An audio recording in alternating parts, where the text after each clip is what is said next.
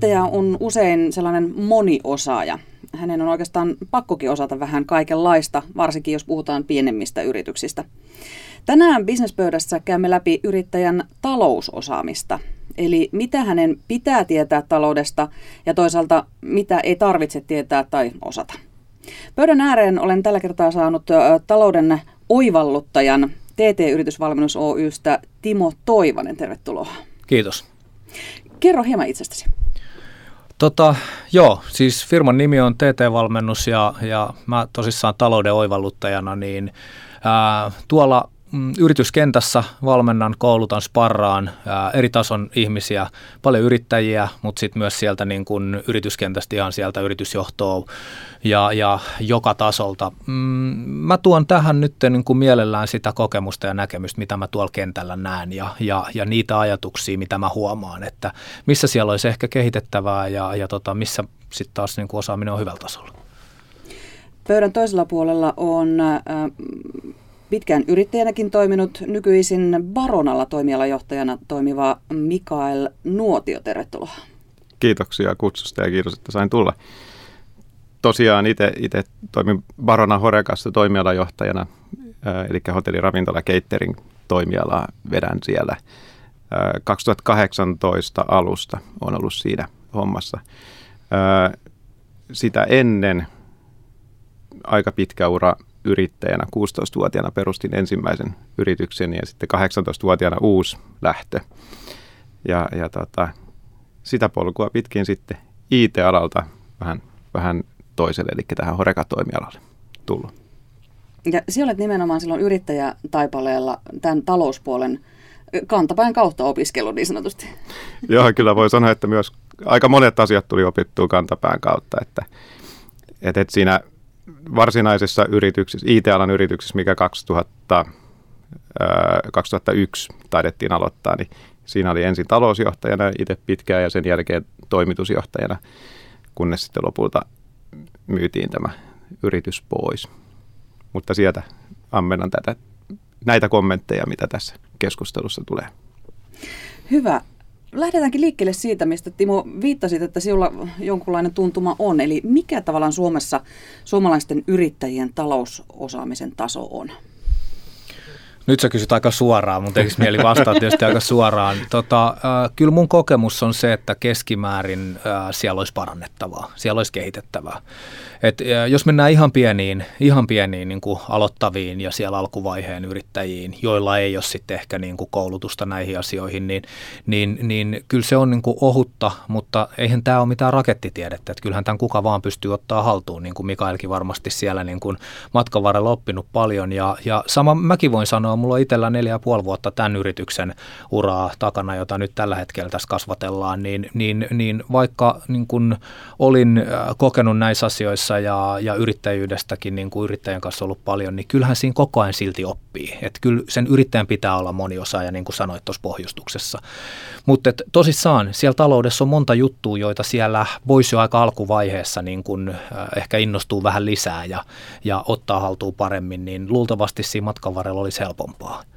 Sano joku yksi asia, mikä olisi, jos on esimerkiksi aloitteleva yrittäjä, mikä asia täytyisi olla hallussa hyvin? Ei tarvitse olla hyvin, mutta kyllä mä sanoisin, että tietysti niin kuin, ihan sieltä kirjanpidostakin olisi hyvä ymmärtää tiettyjä pikkujuttuja, että esimerkiksi just tämän tyylisiä, että mitä voi laittaa yrityksen kuluiksi ja mitä ei voi laittaa, että se nyt olisi varmaan semmoinen ensimmäinen. Ja sitten mun mielestä on aika tärkeää, että heti aika nopeasti oppii ymmärtää niin kuin kannattavuuden ja kassavirran eroa, että mennään niihin vaikka syvemmälle sitten tuossa noin pikkuhiljaa. Mikael, miten itsellä silloin nuorena poikana, kun yrityksiä perustelit useammankin, niin mitkä ne oli ne tavallaan ne asiat, minkä kautta lähdit sitten, että tätä on pakko opiskella tätä taloutta?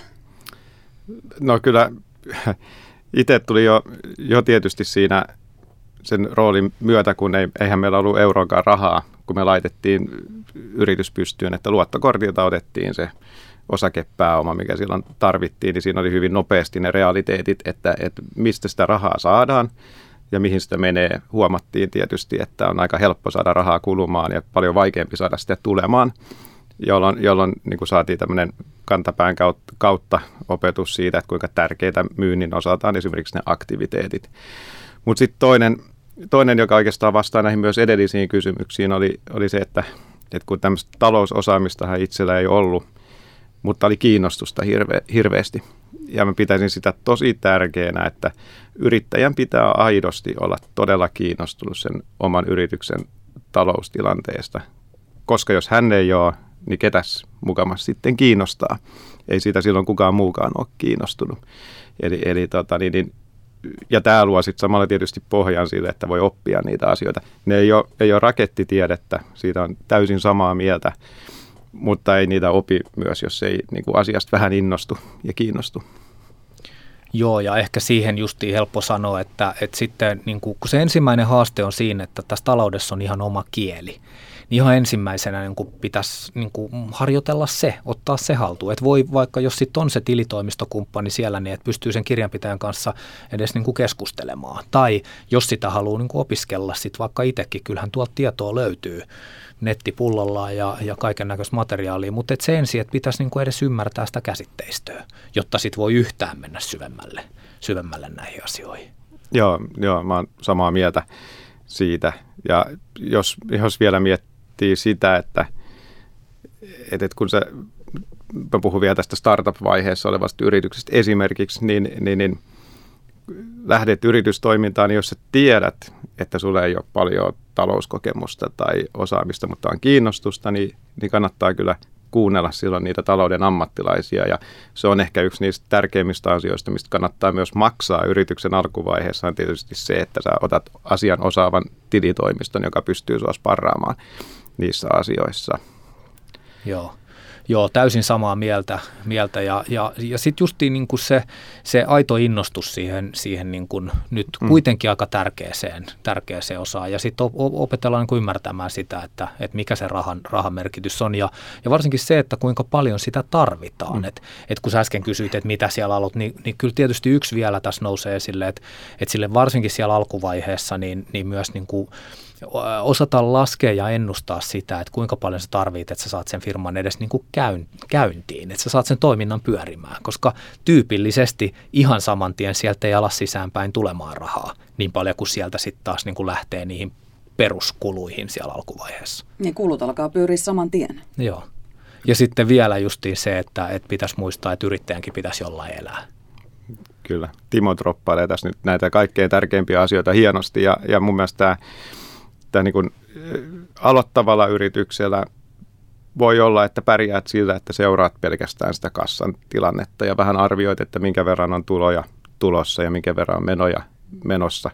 Mutta heti kun yritys pikkuhiljaa alkaa kasvaa, niin sitten tämä ennustaminen astuu kyllä kuvaan isosti. Usein tilitoimistot ainakin oman kokemuksen mukaan katsoo aika paljon sinne historiaan ja se ennustaminen ja tulevaisuus kiinnostaa lähinnä sitä yrittäjää, tai pitäisi kiinnostaa, ei kiinnosta ehkä ihan niin paljon oman kokemuksen mukaan kuin pitäisi mitä on nähnyt. Mutta tähän ennustamiseen liittyy sit myös se, että jos sä teet työtä sen eteen, että ennustat, mitä tulevat kuukaudet näyttää, niin sitten sä löydät sieltä ne toimenpiteet, mitä esimerkiksi ylärivin kasvattaminen eli liikevaihdon kasvattaminen, mitä sinun pitää tehdä, jotta tämä liikevaihto kasvaa, tai jos kulut näyttää liian isoilta, niin mitä toimenpiteitä sun täytyy tehdä, jotta ne kulut pienenee. Varsinkin aloittavassa vaiheessa yrittäjän kannattaa miettiä sitä omaa riskinkantokykyä aika paljon. Eli aloittavalla yrityksellä, kun ei ole historiaa, sillä ei ole mitään uskottavuutta rahoittajien ja muiden silmissä, niin siitä historiasta täytyy tehdä siis hyvä. Ja se tarkoittaa, että sinne ei voi ottaa maksuhäiriöitä, sinne ei voi niin kuin hölmöillä sen yrityksen kanssa, joka saattaa jossain ääritilanteessa johtaa sit siihen, että yrittäjän täytyy tehdä muita töitä välissä, jotta saa rahoitettua sen firmansa ja sitten jatkaa myöhemmin taas, kun on tilanne parempi. Joo, ja siis miettii mahdollisimman rohkeasti sitä, että mistä sitä rahaa saa, että se ei välttämättä ole aina se sun niin kuin kuningasidea ja korebisnes, mistä sä heti saman tien alkaa sisäänpäin tulee, että se voi olla, että pitää tehdä, niin kuin sanoit, tämmöisiä jotain niin kuin sivujuttuja, mistä sitten saisi vaikka sitä nopeampaa kassavirtaa siihen, että pystyy sitten rahoittamaan sitä, niin kuin, sitä tulevaisuutta, että pääsee keskittymään vaikka siihen ydinjuttuun. Ja sitten varmaan melkein kaikilla, kun säkin viittaat tähän niin kuin startup-vaiheeseen, niin varmaan melkein kaikilla siellä alkuvaiheessa, siellä on erilaisia juttuja, mistä sieltä niin kuin sitten se business lähtee kumpuumaan. Ja se luultavasti myös muokkautuu matkan varrella. Aika harvalla on niin kuin selkeä semmoinen kristallinkirkas ydin, että tämä se tulee olemaan ja tämä se on aina. Että sehän elää. Ja se pitää niin kuin ymmärtää ja olla rohkea siinä. Kyllä. Itse muistan historiasta, että mehän oltiin IT-yritys heti alkujamme, mutta niin vaan tehtiin jotain musiikkivideoita ja videokuvauksia siinä, että jostain saatiin kassavirtaa. Joo. Ja se sitten toi just sen verran rahoitusta, että saatiin pikkuhiljaa ne IT-toiminnat sitten pystyyn. Timo, sanoitkin tuossa alussa, että yksi asia, mikä yrittäjän pitää heti alusta alkaen tavallaan hallita, on nyt kirjanpidon perusasiat. Kuinka syvällisesti? Pitääkö niin kuin ymmärtää debiitit ja krediitit ja kaikki tällaiset, miten se kirjanpito muodostuu, vai mikä siellä kirjanpidossa on se, mitä pitäisi ymmärtää? No siis ei mun mielestä tarvitse missään nimessä ymmärtää mitään debettejä ja kredittejä sinänsä, mutta ehkä niin kuin, no mun paras vinkki niin kuin sinne alkuvaiheen, jos ei siellä itsellä sitä talousosaamista ole, niin että ottaisi sen osaavan tilitoimiston ja valitsee sen hyvin ja käyttää siihen aikaa, että siellä on luottamussuhde kunnossa. Mutta sitten siinä käytännössä, niin kuin, siinähän tulee se ensimmäinen ehkä niin kuin haaste siinä, että moni alkuvaiheen yrittäjä luulee, että se talous on hoidettu, kun se annetaan tilitoimistolle. Eli siinä niin kuin yleensä siinä suhteessa kuitenkin sovitaan vaan, että hoidetaan se lakisääteinen kirjanpito ja tilinpäätös, joka ei tosissaan niin kuin vielä, just mihin Mikaelkin viittasi, että sehän ei sitä ennustamista tee. Mä vähän niin kuin pidemmältä kautta tuun siihen, että käytännössä nyt sitten tuohon sun kysymykseen, niin jos siellä on se niin kuin osaava tilitoimisto, niin kyselee sieltä. Eli antaa heidän hoitaa, he osaa tehdä ne valinnat, että mitä saa tehdä ja mitä ei saa tehdä, ja osaa vastata niihin kysymyksiin. Että sitten tosissaan niin kuin siihen suhteeseen pitäisi kuulua se, että sä voit kysyä. Eli kysy niitä niin kuin tärkeitä kysymyksiä, niin kuin mihin mä alussakin viittasin, että mitkä voi olla yrityksen kuluja, kun se varmaan se yksi yleisimpiä virheitä, mitä siellä tehdään, niin on se, että ei ymmärretä, että mikä on yrityksen kuluja ja mitä on sitten niin kuin henkilökohtaisia kuluja. Ja samalla tavalla ehkä sitten se kysymys siitä, että mitkä on yrityksen rahoja ja mitkä on niin kuin yrittäjän rahoja. No siihen tietysti vähän riippuu myös se, että mikä yhtiömuoto on valittuna, että onko osakeyhtiö vai toiminimi tai joku muu. Mutta tosissaan mun mielestä ei tarvitse olla sinänsä niin kuin kirjanpidon, ei sinne nyansseihin mennä, annetaan ne sitten niille asiantuntijoille, mutta silti tietysti niin kuin, kyllähän edelleen kuitenkin osa yrittäjistä tekee kirjanpidon aluksi itse. Ja ajattelee, että säästää siinä vähän rahaa, koska tietysti alkuvaiheessa rahat saattaa olla aika niukalla, niin en mä sitä missään nimessä niin kuin lähde kieltämään, että jos sen tekee itse siinä alkuvaiheessa, siinähän oppii ihan älyttömästi, että sehän on paras tapa oppia, että tekee. Mutta en mä tiedä, tämä on vähän niin kuin tämmöinen ympäripyöreä vastaus, sitten on vähän vaikea niin kuin spesifioida, että kuinka syvälle siinä tarvii mennä. Mun mielestä ei tarvii mennä älyttömän syvälle, jos ottaa se osaavan tilitoimiston. Mä oon samaa mieltä, että ei tarvitse mennä älyttömän syvälle, mutta ehkä sen kiinnostuksen kautta tuon esiin, että jos oot jo yrittäjä, niin kyllä sun pitää kumminkin osata lukea sun oma tulos ja tase. Ymmärtää myös, mikä ero on tuloksella, tai tuloslaskelmalla ja taseella. Sitten toinen, sun pitää tietää sun luvut. Know your numbers, sanotaan. Eli kun yöllä sut herätetään, niin kyllä sieltä pitää tulla liikevaihto ja tulos ja seuraavan kuun ennustettu liikevaihto ja tulos, niin ne pitää tulla kuin apteekin hyllyltä. Jos ei tuu, niin sitten voit tuntea pienen piston sydämessä ja sitten ottaa ne haltuun. Tiedätkö, minkälainen prosentti yrittäjäkuulijoista tällä hetkellä tunsi sen piston sydämessään? Sä laitoit aika haastavat jo tuossa kohdassa. Mutta mä oon samaa mieltä, että se olisi hieno tilanne, että me päästäisiin niinku yrittäjinä siihen, että tollaiset asiat olisi hallussa. Ja kyllä samaa mieltä, että tämmöinen niinku tuloslaskelma ainakin niinku perustasolla pitäisi ymmärtää. tase saattaa olla jo yrittäjille vähän haastava, mutta sieltä mä voisin sanoa, että vähintään sen oman pääoman muodostumisen, että minimissään sen edes ymmärtäisi sen niin kuin tuloksen ja taseen yhteyden siinä, että jos sä teet tappiota, niin sä syöt sitä omaa pääomaa sieltä. Niin, ja sitten niin kuin pikkuhiljaa tietysti sieltäkin vähän syvemmälle, että jos sulla on vaikka varastoja, niin alkaa ymmärtää vähän sitä niin kuin vaihto-omaisuuden niin kuin kertymistä siellä tämän tyylisiä. Joo. Mitä hyötyä siitä on, että sen ensi kuun liikevaihdon tietää ja ymmärtää taseen ja tuloksen yhteyden ja niin edelleen? No sä voit siitä on se hyöty, että sä voit päättää, mitä sä teet, niin kun, jotta sä voit korjata, jos se löytyy jotain ongelmaa. Esimerkiksi liikevaihto on liian pieni, niin sä voit päättää, että nyt mä teen myynnin aktiviteetteja riittävästi. Sä pystyt siis ennakoimaan. Eikä niin päin, että sä sitten katsot, että menipäs huonosti.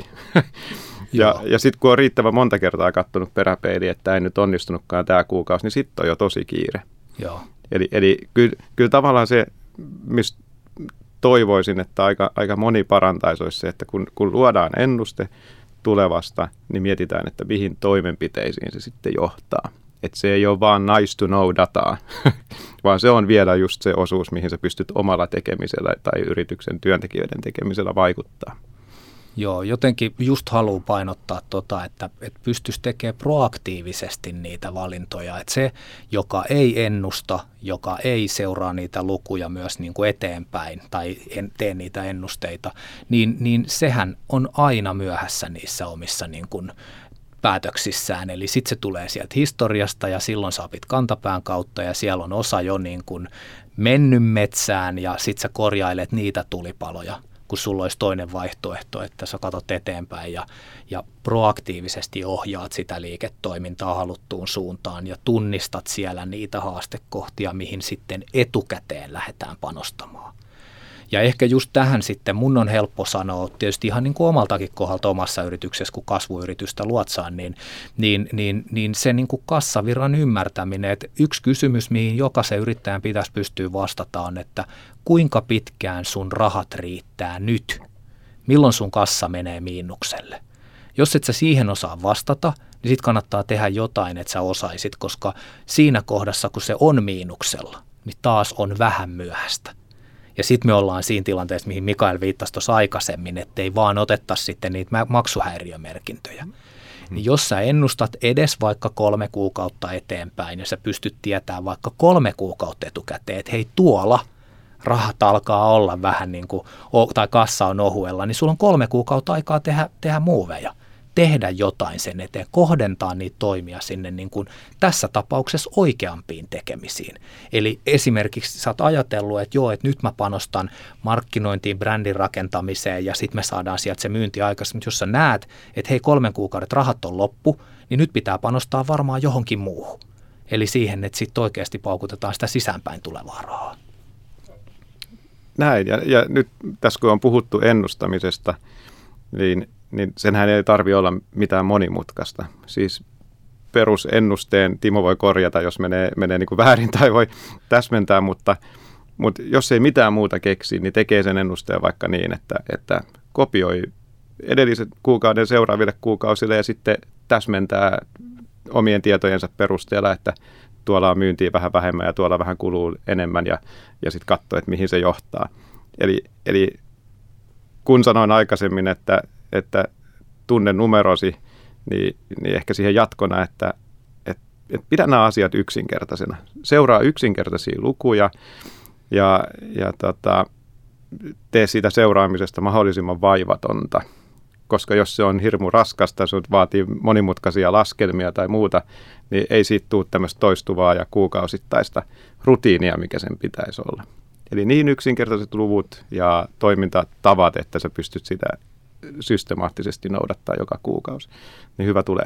Joo, ei ole kyllä mitään korjattavaa, vaan voi niin kuin jotenkin vaan syventää että justi, että osaa valita sieltä ne niin kuin fokusalueet ja valita mahdollisimman tiivistetyt vaikka ne hyvät tunnusluvut, joita seuraa. Ja se, että se oikeasti se info tuotettaisiin mahdollisimman helposti. Yrittäjillä on kuitenkin niin kuin aika paljon muutakin tekemistä kuin tusata niiden lukujen kanssa. Et mä oon talousihminen ja silti mä tunnistan sen, että mä joskus niin kuin iltamyöhällä sitä Exceliä pyörittelen tuolla ja mä voisin olla paljon tehokkaampi, jos mä tekisin jotain muuta. Niin kyllä ehdottomasti se. Ja sitten ehkä nyt on vielä pakko tarkentaa se, että nyt kun Mikaelin kanssa puhutaan ennustamisesta, niin minä viittasin tuossa aikaisemmin niin kuin siihen kassavirran ennustamiseen, eli siinä tosissaan katsotaan tasan tarkkaan vaan niitä hetkiä, milloin se raha liikkuu, eli milloin se asiakas maksaa ja milloin meillä erääntyy laskut. Ja sitten Mikael viittasi äsken justiin enemmänkin siihen taas siihen tuloksen ennustamiseen, eli tunnistetaan nyt, että nämä on kaksi eri asiaa. Että siellä on se kannattavuus on oma juttunsa ja sitten kassavirta on oma juttunsa. Ja mä oon sitä mieltä, että molemmille omat ennusteet ehdottomasti. Ja sitten vielä se pitää sanoa, että sitä kassavirtaennustetta ei tee kukaan muu sulle. Eli käytännössä, koska mikään laki ei velvoita tekemään sitä, se ei kuulu minkään niin kuin tilitoimiston peruspalveluun ja pakettiin. Jos siihen haluaa tilitoimiston mukaan, niin se pitää neuvotella erikseen ja sitten sen lisäksi kukaan ulkopuolinen ei voi ennustaa esimerkiksi sun myyntiä paremmin kuin sä itse.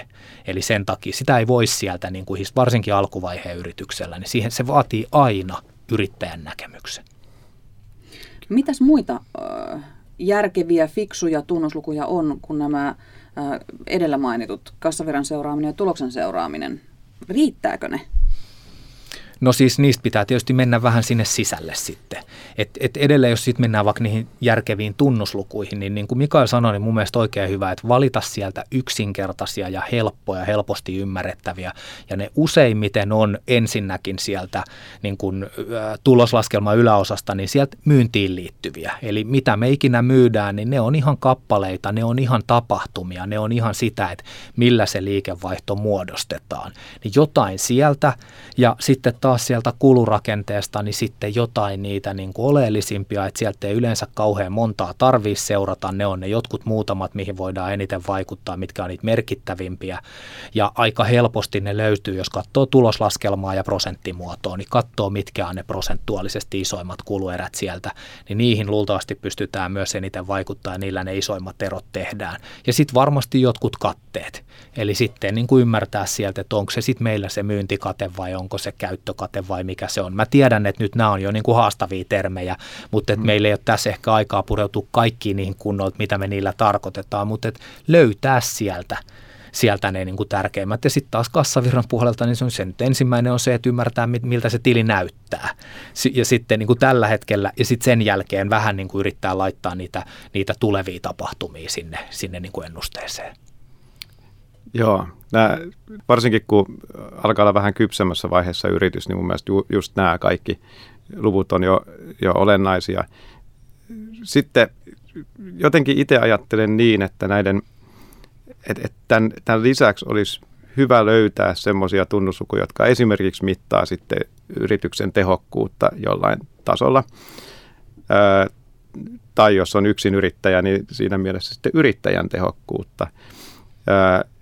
Jotain, siis semmoisia tunnuslukuja, mihin voit omalla tekemisellä vaikuttaa suoraan. Tästähän myynnissä tietysti yleisin on se käyntien määrä asiakkaalla tai asiakasaktiviteettien määrä ehkä oikeamminkin, johon ikään kuin voi sokeasti luottaa, että jos minä vaan teen tätä systemaattista asiakastyötä, niin se johtaa siihen, että laskutusta tulee. Eli pitäisi olla tämmöisiä tunnuslukuja, mitä voit niin kuin omalla tekemisellä vaikuttaa niihin lukuihin. Joo, ja sitten jos mä voin tuohon väliin sanoa, niin justiin toi, että aktiviteettien määrä, käyntien määrä ja sitten justiin vielä ehkä siitä niitä teholukuja, että sitten vielä tunnistaa, että mitkä niistä on niitä niin kuin aidosti myös niin kuin maaliin vieviä ja sitä kautta osata panostaa myös sit siellä päässä oikeampiin tekemisiin ja sitten varmaan tietysti nykypäivänä ei pelkästään niin kuin asiakaskäyntien määrä, vaan tietysti kaikki se, mitä siihen tueksi tehdään, on se sitten sähköistä viestintää, on se social sellingia, mitä ne ikinä onkaan. Kyllä. Minäkään en missään nimessä niitä kaikkia nykypäivän hypejä tiedä, mutta pointtina se, että löydetään sieltä ne keinot, jotka johtaa sit lopulta myös siihen kauppaan, jotka tukee sitä ja johtaa siihen. tästä päästään ylipäätänsä mielenkiintoiseen aiheeseen vielä niin kuin näistä tunnusluvuista. Eli niissä olisi nyt hyvä sitten, kun sä pääset seuraamaan. Sä oot valinnut tunnusluvut ja sä pääset seuraamaan niitä tunnuslukuja. Niin sitten olisi hyvä katsoa, että vaikuttaako ne yli ajan se tunnusluvut sen liiketoiminnan kehitykseen niin kuin sä oot odottanut. Koska voihan olla niin, että sä oot valinnut väärät tunnusluvut ja sitten ne tunnusluvut paranee, mutta itse asiassa yrityksen tosiasiallisessa tilanteessa ei tapahdukaan positiivista muutosta tai pahimmassa tapauksessa tapahtuu negatiivinen muutos. Ja tällöin tietysti pitää sitten tunnuslukuja vaihtaa. Sitten semmoinen, mikä nyt haluaisin nostaa esiin, niin voi olla tämmöinen ääritapauskin, että sulla on kaikki tunnusluvut tai aktiviteettiluvut kohdallaan. Sä teet systemaattista myyntityötä, sulla on kulut hanskassa ja näin, ja silti homma ei rokkaa, että yritys ei kannata. Sitten on mietinnän paikka. Et voi olla myös semmoinen mahdollisuus, että se palvelu tai tuote, jota myyt, niin ei ehkä olekaan semmoinen, mistä asiakas on valmis maksamaan. Ja sitten täytyy palata piirustuspöydän ääreen ja miettiä, että mikä semmoinen olisi, ja just mistä Timokin mainitsi, niin ehkä myydä sitten jotain muuta sen aikaa, että saadaan aikaa jatkokehittää. Joo, ja justiin tuossa aika tärkeää, että asiakas ei ole valmis maksaa riittävästi. Eli siihen nähden, että mitä sen tuottaminen sit meille niin kuin tuottaa vaikka ihan kulupuolellakin. Niin justiin se, että sitä tarjoomaa pitää katsoa koko ajan ja aktiivisesti. Tämä maailma muuttuu koko ajan. Asiakaskunta muuttuu, meidän toiveet, meidän tarpeet muuttuu. Meillä voi olla kuningastuote, kuningasidea, se voi kantaa jonkun aikaa, mutta suurella todennäköisyydellä sitä pitää koko ajan tsekata niin kuin tarkkaan, että mikä se on. Eli justiin se, että tunnistaa se, mikä siellä toimii ja mikä siellä niin kuin asiakaskunnassa. Että sehän voi olla justiin, että meidän tuote voi olla oikein, mutta meillä on väärä kohderyhmä. Että me ei olla osattu fokusoida sitä oikeaan suuntaan. Että siellä on monta niin kuin kohtaa, missä siinä sitten niitä haasteita voi tulla. Niin, eli niin kuin tämmöinen asiakkaiden tutkiminen ja seuraaminen ja asiakaskannattavuuden seuraaminen, semmoinen on myöskin tärkeää. On ehdottomasti. Ja omalla tavallaan toi on jo aika haastava toi, kun sanot asiakaskannattavuus. Että sitten, että miten sitä sitten, eli nyt oikeastaan nyt tässä kohdassa mä voisin nostaa sen niin kuin aika oleellisen aha-elämyksen, mikä kaikille yrittäjille olisi tärkeä, että se niin kuin laskenta ja talous, niin sen voi jakaa, niin kuin mä tykkään tästä jaosta, että puhutaan ulkoisesta ja sisäisestä laskennasta.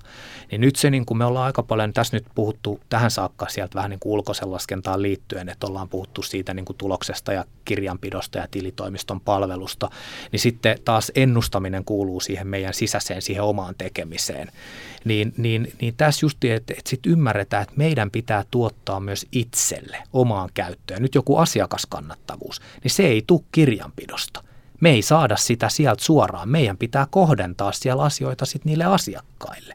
Ja se on taas jo ihan yksi oma niin kuin juttunsa sitten, ja mä en missään nimessä edes niin kuin alkuvaiheen yrittäjille lähtisi tarjoamaankaan, että lähtekää laskemaan asiakaskannattavuuksia, mutta kyllä se on myös yksi osa sitä bisneksen niin kuin ymmärrystä, ja ehkä justiin, mihin Mikaelkin vähän viittasi, niihin tehokkuuksiin, että osattaisiin niin kuin miettiä, että mistä niitä niin kuin tehoja tulee, että ketkä olisi meille niitä parhaita asiakkaita. Mennään sitten eteenpäin tavallaan tuosta kassavirrasta ja ennustamisesta.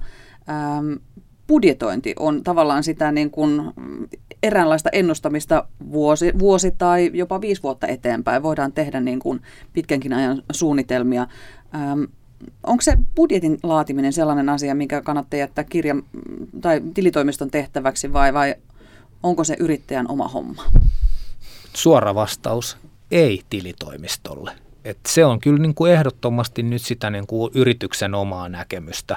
Eli tämä, kun me ollaan puhuttu ennustamisesta, me ollaan puhuttu suunnittelusta, niin me ollaan oikeasti puhuttu myös silloin samalla siitä budjetoinnista. Sehän on sitä. Eli käytännössä mä itse mielellään olen vähän niin kuin häivyttänyt sanaa budjetointi, koska se on vähän niin kuin negatiivinen ja luotaan työntävä monelle, niin se suunnitellaan sitä taloutta.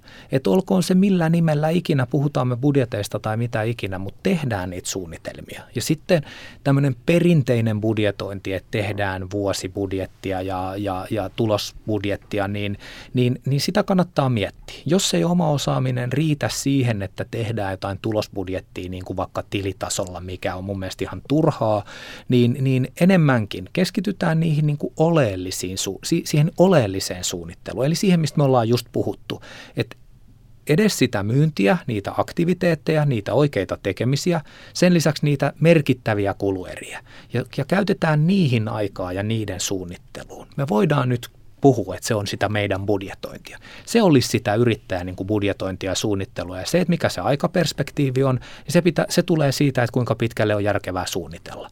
Tämä on hirveän perinteinen tämä tilikausiajattelu, tämä vuosisuunnittelu, mutta aloittavalle yrittäjälle vuosi voi olla aivan liian pitkä aika ennustaa. Eli totta kai on hienoa tehdä myös pidemmälle ja tehdä niitä niin kuin 5 vuoden, 3 vuoden, puhutaan strategisista suunnitelmista ja niin kuin asettaa visioita, mihin halutaan mennä. Mutta sitten sen tarkemman suunnittelun osalta määrittää itselleen järkevä perspektiivi. Alkuvaiheessa se on luultavasti aika paljon lyhyempi kuin vuosi.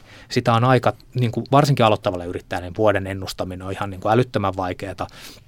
Että tehdä sitä niin kuin 3 kuukautta, 6 kuukautta, 9 kuukautta eteenpäin, mikä se onkaan. Ja sitten sen lisäksi, vaikka kuinka sitten on hienoa lyödä lukkoon suunnitelmia, niin silti korjata niitä koko ajan, kun se maailma muuttuu kuitenkin. Eli siinä ehkä mun niin kuin pikavinkit tämmöiseen niin kuin budjetointiajatukseen.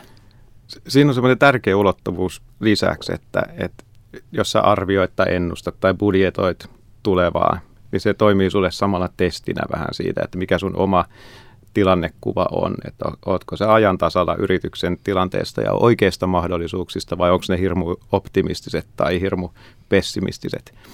Et se on kyllä tosi tärkeä niin kuin lisä, että sä teet sitä itseäsi varten myös reflektoidaksesi niin kuin omaa kokonaisnäkemystä. Joo, ja laadukas suunnittelu, laadukas budjetointi ja sitten jos siinä oikeasti on laadukasta seurantaa, niin senhän yksi tärkeä rooli on myös oppia koko ajan lisää. Eli just sitä niin kuin reflektointia siinä, että kun sä teet itse ne laadukkaat suunnitelmat, sä toteutat niitä ja teet seurantaa, sulla on hyvät mittarit, millä sä mittaat sitä, että onnistutaanko ja missä pitää korjata, niin sä opit koko ajan. Sun suunnittelu paranee. Jokainen yrittäjä, joka tekee sitä hyvin, niin oppii koko ajan. Ne suunnitelmat on sitä laadukkaampia, mitä paremmin se koko prosessi hoidetaan. Ja just sen takia mä en sitä antaisi ulkopuolisille. Et sitten tietysti, että jos se tilitoimistokumppanuus on niin läheinen ja hyvä ja laadukas, niin totta kai sitten ne niin kuin numerot voi se tilitoimisto laskea. Et se voidaan keskusteluna käydä, yrittäjä kertoo ne omat näkemykset ja antaa sitten sen niin kuin talousihmisen laskea vaikka ja työntää ne vaikka sinne Exceliin tai millä ikinä työkalulla sitä tehdäänkään, mutta silti se näkemys pitää tulla kuitenkin sieltä yrityksen sisältä. Eli se ennusten näkemys pitää tulla sieltä ja myös seuranta pitäisi olla siellä yrityksessä. Nyt muistan myös se lempiaiheeni, mistä piti tuossa aikaisemmin, mainitsit hinnan ja tämä hintahan liittyy myös suunnitelmiin siinä mielessä, että tämä hinta, millä myyt palveluita tai tuotteita, niin sehän ei ole mikään täysin keksitty juttu välttämättä, vaan sen pitäisi perustua niihin tuotannon kustannuksiin. Ja näin ollen se hinta, millä myyt, sä päädyt siihen jonkun laskelman perusteella. Ja se, mikä tässä on nyt se mun lempiaihe, on se, että hinnastahan ei siis tingitä. Et hyvin usein yrittäjät syyllistyy siihen, että aletaan niin kun hinnoista tinkiä, jotta saadaan kauppaa aikaiseksi. Näin ei voi tehdä. Se niin kuin lähtökohtaisesti päätyy väärään suuntaan, sä syöt silloin sitä omaa katetta. Et hinta voi kyllä laskea, mutta silloinhan pitää myös laskea se palvelusisältö, eli pitää olla jotain vähän vähemmän siinä hinnassa mukana. Et lähtökohtaisesti tiedän, että tämä on pieni sivuaskele ehkä samalla, mutta mä toivoisin, että kaikki yrittäjät uskaltaisi olla ylpeitä ja varmoja siitä omasta hinnastaan ja pitää siitä kiinni. Ja sitten vaan hyvillä perusteella niin kuin laskea hintaa huolehtien siitä, että kumminkaan myyntikatteet ei laske. Tämä oli semmoinen, mikä unohtui äsken. Voisiko käyttää myyntikikkana tavallaan sellaista, että niin kun lähtöjään pistää 5% tai 10% siihen hinnan päälle ja sitten niin kun asiakkaille, no hei mä voin antaa sulle 10% alennusta, sä oot niin hyvä asiakas. Tehdä sille asiakkaalle hyvän mielen antamalla mukamas alennusta. No, tämä on semmoinen kysymys, että voi olla, että toimii. Sitten voi olla, että se antaa semmoisen mielikuvan, että sun hinnasta voi tinkiä. Et periaatteessa, jos sä oot varma siitä sun omasta hinnasta ja ylpeä siitä työstä, mitä teet, niin ei sun ikään kuin tarvi. Mutta okei, onhan niin kun, kyllähän asiakas haluaa kokea onnistuneensa neuvottelussa, nyt mennään vähän sivuun, niin voi olla, että siellä jotain tämmöisiä niin kun voi olla sisäänrakennettuna, että mistä voi vähän antaa periksi. Joo, siis mun mielestä niin kuin tässä kun me pureudutaan tähän niin kuin yrittäjän talousosaamiseen ja siihen kokonaisuuteen, niin eihän me voida hintaa sivuuttaa, että sehän on hirveän tärkeä osa-alue ja siitä voisi tietysti puhua vaikka kuinka pitkään, mutta jos mäkin yritän vähän niin kuin pureskella niin kuin, ja tiivistää sitä mun ajatusta hinnoittelusta, ja mä oon ensinnäkin samaa mieltä, että siitä hinnasta pitäisi olla ylpeä, se pitää ymmärtää. Mun mielestä hinta on aina strateginen valinta, se on niin kuin pidemmän tähtäimen valinta, sen kanssa ei kannata poukkoilla. Ja sitten se tosissaan sen lisäksi, että tuohon niin kuin Anin ajatukseen siitä, että voisiko siitä niin kuin sitten laittaa vähän päälle ja miettiä, että sitten niin kuin antaa niitä alennuksia, niin miettii sitä mielikuvaa. Eli hinta on kuitenkin, se luo aina mielikuvaa ja se luo niin kuin siitä sun yrityksestä, tai se on niin kuin viesti ulospäin joka kerta. Ja se, että jos sä viestit laadusta, sä haluat olla laadukassa, teet sen kaikessa, sun hinta on myös niin kuin, viestiä siitä laadusta ja sit sä alentelet sitä, niin sähän omalla tavallaan myös silloin romautat sitä niin kuin laatumielikuvaa siinä. Et mun mielestä kannattaisi olla aika tarkkana siinä, että millä tavalla sen hinnan kanssa toimii. Mä en ole täysin vastaan alennuksia. Mä tiedän, että meillä on myös sellaisia guruja, jotka on sitä mieltä, että ikinä ei pidä antaa alennusta, mutta kuluttajakaupassa se on vaan fakta, että ne alennukset houkuttaa, että sitä kannattaa miettiä tarkkaan. Mutta justiin se, että mihin Mikael viittasi aikaisemmin siinä, että niin kun ensinnäkin ymmärtää se, että mistä se hinta muodostuu ja laskee se. Ja meillä on monenlaisia tapoja, sitä voidaan tehdä niiden kustannusten kautta tai mitä ikinä, mutta pitäisi niin kun ymmärtää se, että se hinta on kuitenkin, niin kun, sen pitää olla oikealla tasolla ja kustannukset ei välttämättä anna oikeata pohjaa hinnoitteluun. Se voi olla, että asiakas on valmis maksaa paljon enemmän, että se kokee saavansa vielä enemmän siitä, että mä pikkusen kritisoin Suomessa perinteistä kustannuspohjasta hinnoittelua. Mä väitän, että se johtaa tilanteisiin, jossa hinta on liian alhainen. Et meidän pitäisi ihan oikeasti myös rohkeasti uskaltaa pyytää. Et se on mun semmoinen perusviesti. Ja nyt varsinkin, jos puhuttaisiin asiantuntijapalvelusta, niin ollaan oikeasti leuka pystyssä siinä, että ollaan vankkoja asiantuntijoita ja silloin siitä kuuluu myös saada riittävä korvaus. Tähän väliin on kyllä pakko pistää mainos, nimittäin Bisnespöytä-podcastissa on yksi jakso nimenomaan hinnoittelusta ja muistaakseni sen jakson nimi on, että kannattaa enemmän olla kallis kuin halpa. Ja juuri tästä asiasta puhutaan muun muassa siinä podcastissa. Ja me löytyy myöskin sellainen podcasti, että kassavirta on yrittäjän tärkein tunnusluku. Eli näitä tärkeitä asioita, niistä löytyy syvemmälti tietoa sitten niin kuin aikaisemmin nauhoitetusta podcasteista. Mutta mennään vielä tästä yrittäjän talousosaamisesta siihen puoleen, että mitä yrittäjän ei tarvitse tietää taloudesta. Onko jotain asioita, mitkä oikeasti kannattaa jättää sitten niin kuin sinne tilitoimiston hoidettavaksi kokonaan tai talousjohtajan tai jonkun muun? Aika haastava kysymys sinänsä, mutta ehkä mun niin kuin ensimmäinen näkemys on se, että niitä kaikkia nyansseja sieltä niin kuin tilitason tapahtumista ja muista, niin ei välttämättä tarvitse tietää, että kun se joku kirjanpito ja se prosessi on rakennettu järkevästi ja hyvin, niin silloinhan ne asiat soljuu siellä, että antaa sen niin kuin kirjanpitäjän päättää, että hei, mille tilille joku kuuluu ja niin edelleen. Ei yrittäjän tarvitse niin kuin kaikkia niitä ymmärtää. Se, että pitää vähän käydä aina välillä varmistelemassa, että asiat on mennyt oikein, se on oma juttunsa, mutta että kyllä siellä on paljon sitä niin kuin käytön, joku niin kuin tilinpäätöksen tuottaminen, niin eihän sen yrittäjän tarvitse sitä olla tekemässä. Niin kuin kirjanpitäjä ja tilitoimisto pystyy nämä hoitamaan. Yrittäjä vaan vaikuttaa siihen ja tietysti omalla tavallaan yrittäjän pitäisi suunnitella sitä, että minkälaisena myös ehkä niin kuin tilinpäätöksenkin haluaa. Eli siihen pystyy niin kuin vaikuttaa siellä matkan varrella omilla valinnoillaan. Ehkä mä tähän sanoisin, että ei voi poimia mitään yksittäistä asiaa, että tätä sun just nyt ei tarvitse tietää, mutta voin sanoa ihan varmasti, että kaikkea sun ei tarvitse tietää.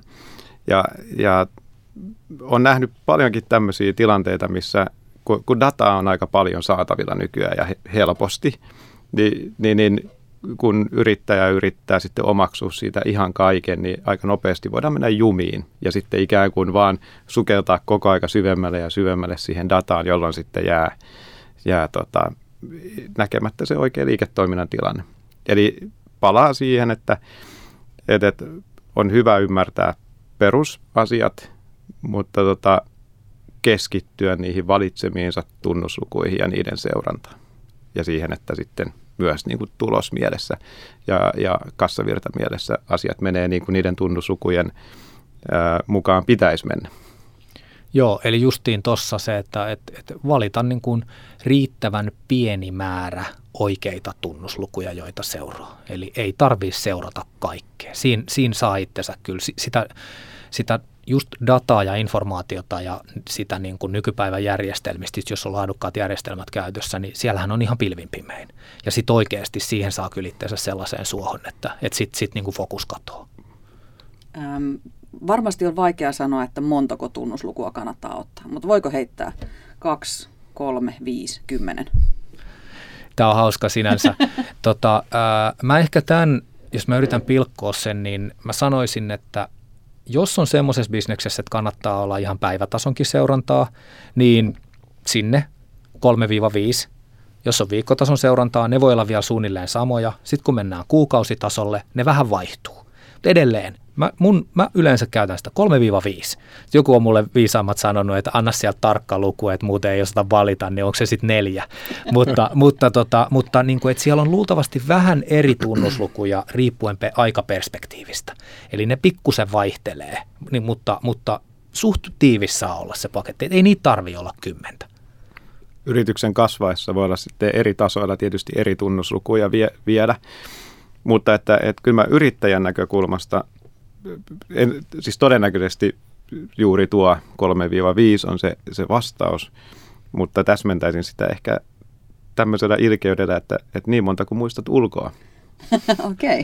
Okay. Ne mitkä muistaa silloin aamulla herätessä heti luetella. Niin, nämä kun muistat ja silloin sä tiedät koko aika, että miten yritys pärjää tunnuslukujen valossa. Ja jos omalta kohdalta sanon, niin sitten se 3 on varmaan lähempänä kuin 5. Joo. Mutta se justi, että tästä varmaan kaikki ymmärtää sen, että jos niitä on 3, niin ne pitää olla todella hyvin valittu. Ja sitten vielä ehkä nyt, hei, tässä on hyvä, nyt me puhutaan taloudesta, mutta silti pitää muistuttaa, että se talous ei ole kaikki kaikessa. Eli taloudelliset tunnusluvut ei riitä, vaan siellä pitää myös katsoa niitä laatuasioita. Mikael viittasi vähän tehokkuuteen tuossa aikaisemmin, mutta että siellä olisi myös sitten niitä niin kuin laadullisia, ihan tunnuslukujakin mukana. Eli se, että jos me fokus on vaan taloudessa ja keskitytään vaikka siihen niin kuin tulokseen ja kannattavuuteen, niin suurella todennäköisyydellä, ja jos me optimoidaan sitä, ja varsinkin vielä jos me optimoidaan lyhyellä tähtäimellä, niin me suurella todennäköisyydellä tehdään niin kuin hallaa pitkän tähtäimen jutuille. Eli käytännössä siis ne helpoimmat on aina siis sieltä nostaa asiakastyytyväisyys ja se työtyytyväisyys. Eli ne pitää olla myös siellä mukana jollain tavalla ja sitten muutenkin se toiminnan laatu.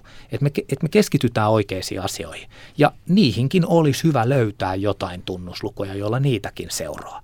Eli muutenhan siinä käy niin, että jos optimoi vaikka kannattavuutta, niin silloinhan myös optimoidaan kuluja. Ja se johtaa luultavasti siihen, että meillä ei ole aikaa tarpeeksi asiakkaalle. Ja asiakastyytyväisyys kärsii. Eli tässä on niin kuin, nämä vetää monet vähän niin kuin eri suuntiin. Ja sen takia niin kuin, tätä ei saa unohtaa. Startup-vaiheessa aika yksinkertaista vielä kumminkin. Että siellä se kassavirta on varmaan kaikki kaikessa. Ja sitten jos niin kuin pystyy, niin mielellään ennuste siitä, että minkälaista laskutusta on lähdössä.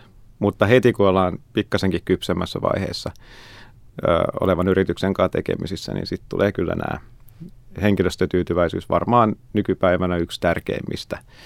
Ja tämän tyyppiset vähän kehittyneemmät tunnusluvut mukaan. Ja sitten justiin siis, ja onnistuminen siellä asiakaspäässä, koska sehän on kai, se on startup-vaiheessa, on kaikessa. Siis se yritys onnistuu ja epäonnistuu siinä, että kuinka hyvin onnistutaan sinne asiakkaan suuntaan kuitenkin lopulta. Niin jos ei siellä startup-vaiheessakaan onnistuta sinne asiakassuuntaan, niin se kassavirta kuivuu. Nyt jos tavallaan vetää yhteen tätä keskustelua, niin tietynlainen talousymmärtäminen yrittäjälle on erittäin tärkeää, mutta se ei ole kaikki kaikessa, vaan täytyy ottaa kokonaisuus huomioon. Kyllä. Monta asiaa kyllä niin kuin yrittäjänä pitää hanskata. Talous on yksi mun mielestä äärettömän tärkeä kokonaisuus, mutta en mä voi sanoa, että se on tärkein. Et siellä on nämä kaikki muutkin ihan yhtä tärkeitä.